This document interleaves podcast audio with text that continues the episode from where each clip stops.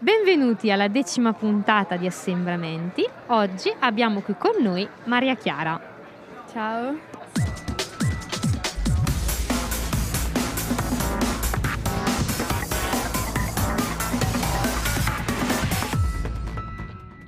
Bene Maria Chiara, ti presenti, raccontaci un po' di te.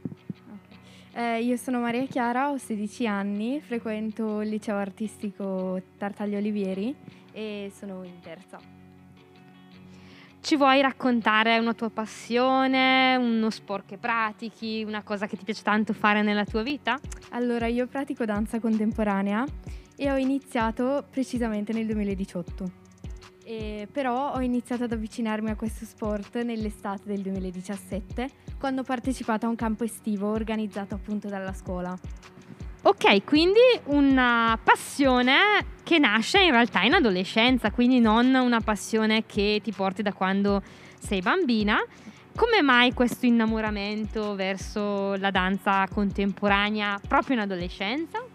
Allora, io ho sempre praticato ginnastica ritmica, solo che poi ho avuto diversi problemi con la società, non mi trovavo bene con le maestre. E alla fine quando ho provato al campo estivo mi sono trovata in un gruppo comunque che mi faceva sentire a casa, un gruppo che ha accolto tutti senza distinzione tra bravura e quelli meno bravi e i più bravi, per cui mi sono sentita a casa e ho deciso di provare questa, questo nuovo sport che poi man mano mi ha appassionato sempre di più. E adesso lo pratico ancora. Ecco, magari spiega a noi che non conosciamo la danza o anche gli spettatori eh, in cosa si contraddistingue la danza, la danza, contemporanea, visto che sappiamo che esistono tanti tipi di danza, che caratteristiche ha la danza contemporanea? Allora, la danza contemporanea non è molto diversa dalle altre, ma accomuna quelli che sono un po' tutti i tipi, quindi è, comprende un po' di classica, un po' di danza moderna, un po' di pop, pop per le varie tecniche, però alla fine comprende un po' tutto, è un insieme. Ecco. C'è una predisposizione particolare che una persona deve avere se qualcuno vuole affacciarsi per la prima volta a questo tipo di danza? Consigli un percorso particolare o è una danza che accoglie più o meno tutti? Accoglie tutti assolutamente, anzi l'unica cosa che viene appunto chiesta è il fatto di amare la danza, per cui può partecipare chiunque, man mano poi si impara la tecnica, si approfondisce, le maestre ci aiutano, però è aperto a tutti. La danza contemporanea è una danza che viene ballata in coppia, in gruppo, in singolo, si balla prevalentemente su un genere musicale. Spiegaci un po' come funziona. Allora, in danza contemporanea si può ballare sia in coppia che da soli oppure in gruppo, varia appunto a seconda del tema o anche al saggio che dobbiamo portare, però è possibile ballare anche in gruppo.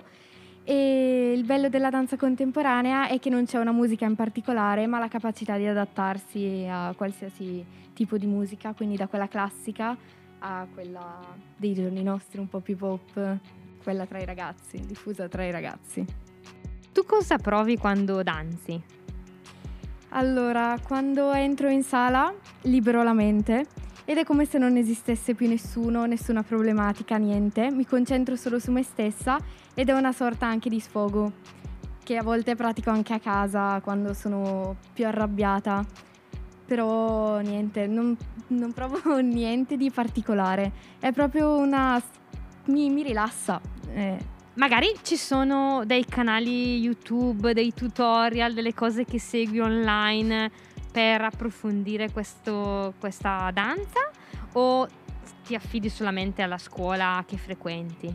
Allora no, io mi affido alla scuola, però mm, nel sito ufficiale della mia scuola è possibile vedere anche i balletti dei saggi degli anni passati, anche quando ancora io non ero arrivata in società, per cui ogni tanto mi piace guardare i saggi dei miei amici. Per chi vuole intraprendere questo percorso della danza, mm, soprattutto contemporanea, cosa ti sentiresti di, di dire, di consigliare?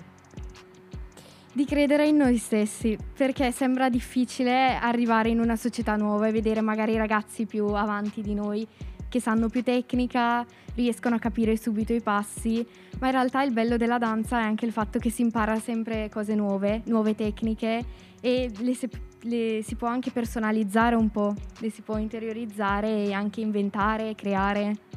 Com'è cambiato il tuo rapporto con il corpo diventando una danzatrice? Allora, mm, non ho mai avuto grandi problemi per quanto riguarda il mio corpo, mi sono sempre più o meno accettata così com'ero. L'unico mio punto, diciamo, dolente era il fatto che essendo una ragazza un pochino più bassa rispetto agli altri, avevo paura di non essere notata ballando e quindi, insomma, di, di fare un po' quella in disparte. Ma invece la mia insegnante mi, mi, ha detto che comunque anche se si è bassi o alti, l'importante è impegnarci in quello che facciamo, per cui non, non c'entra essere bassi, alti, magri, grassi. Quindi valorizza un po' tutte le persone. Esatto, sì.